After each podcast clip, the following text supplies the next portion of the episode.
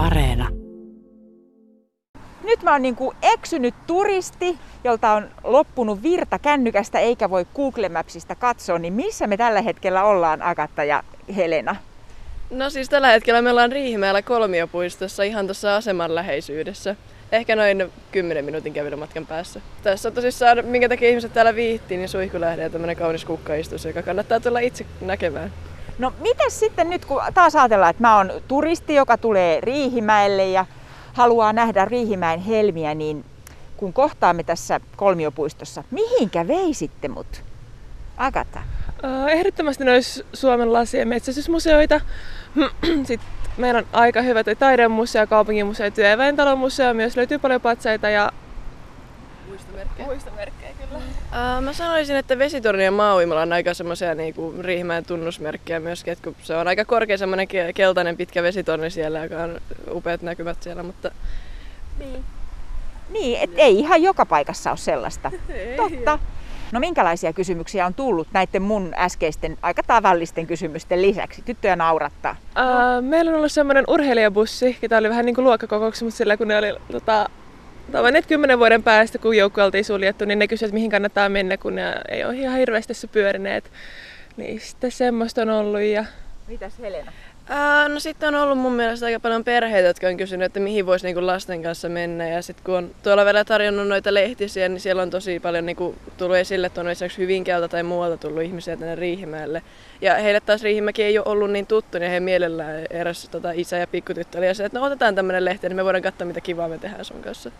Teillä on valkoiset teepaidat, jossa lukee isolla kesäopas. Onko siinä selässä jotain? Näytäs Takana Helena. Riihimäki. Takana lukee, takana lukee Riihimäki. Joo. Ja sitten ajatte oransseilla kaupunkipyörillä.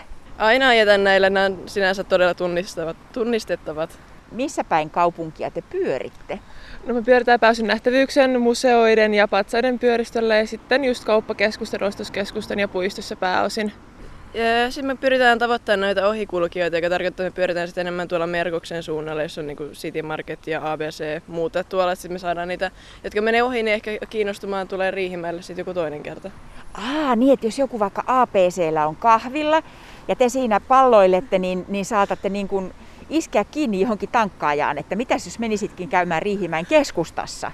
Joo, näin me pyritään tekemään ja sitten meillä on juuri niitä lehtisiä jakaa, kuten mitäs nyt on parhaat palat, josta löytyy kaikki Riihimäen parhaimmat nähtävyydet, jonka kautta meidän on helppo sitten heidän, heille antaa semmoinen ja he voivat itse tutustua ja miettiä, että no olisiko Riihimäki semmoinen paikka, mihin haluaa tulla.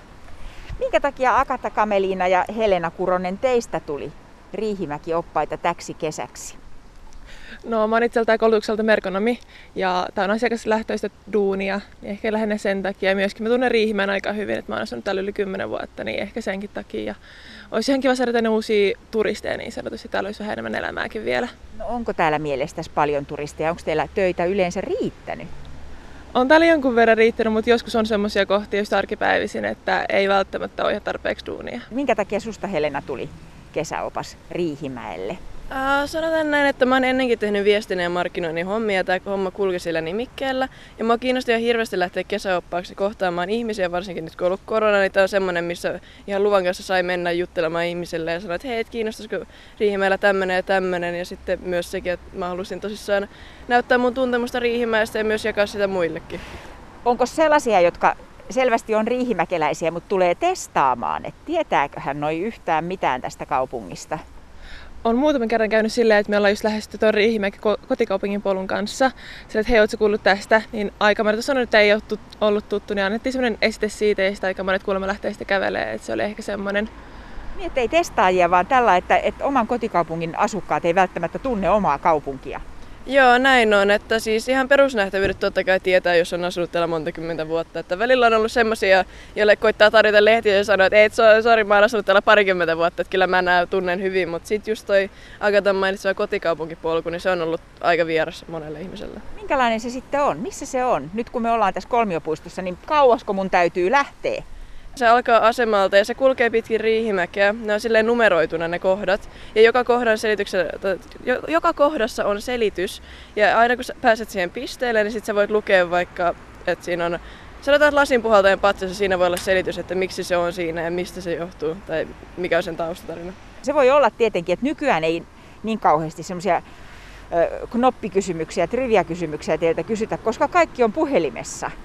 Joo, näin on, ei meiltä kovin haastavia kysymyksiä olla tultu kysymään, että enemmän semmoista, että mihin kannattaa mennä ja mistä pääsee esimerkiksi minne. Että kerran yksi oli kysyä, että miten hän pääsee urheilutalolle, että kun hänellä on koronarokotus siellä, että hän ei oikein tiedä, mutta ei me kysytä enää sillä, että, että milloin tämä on rakennettu tai milloin tämä on tullut tai miksi tämä on tässä. Kuinka monella kielellä te ihmisiä olette nyt jo opastanut? No, Helena ensin. Nyt ollaan opastettu pelkästään suomen kielellä, mutta kyllä silleen kielitaitoa löytyisi varmaan neljällä viidellä kielellä multa tota opastaa. Okei, no sano jollakin kielellä, että tässä on Riihimäen asema. Uh, here's Riihimäki, Riihimäki Station. Okei. Entäs sitten Agatta? Joo, multakin löytyy semmoista, että ehkä kolme neljä eri kieltä. Sano jollakin kielellä, että lasimuseo on tuossa vasemmalla. У нас слева на данный момент находится музей по поводу стекла. Venäjää. No hieno homma. Ja sitten tietysti tervetuloa Riihimäelle. Sanois joku muu kieli. Dopipäiväinen Riihimäkah. Mikäs kieli se oli? Ukrainaa.